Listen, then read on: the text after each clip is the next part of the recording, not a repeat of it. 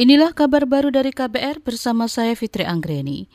Bantuan sosial bagi warga terdampak COVID-19 di Jabodetabek bakal diberikan secara tunai tahun depan.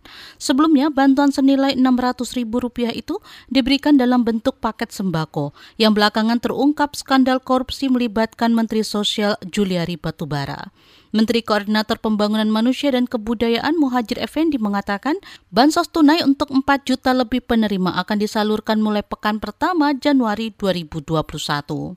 Untuk wilayah Jabodetabek yang tahun ini menggunakan skema sembako, bantuan berupa sembako akan dirubah menjadi bantuan langsung tunai yang nanti akan diantar oleh Eh, tenaga dari PT Pos ke rumah.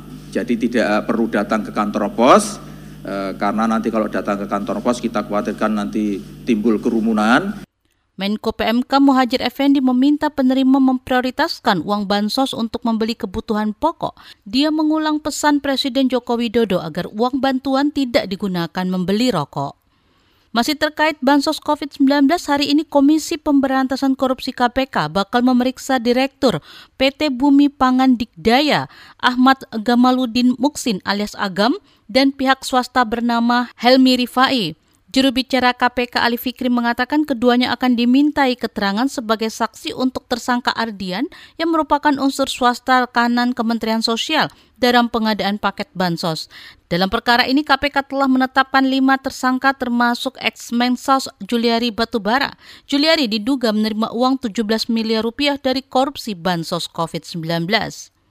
Ikatan Dokter Indonesia IDI meminta pemerintah mengkaji ulang rencana pembelajaran tatap muka yang rencananya dimulai pada Januari 2021.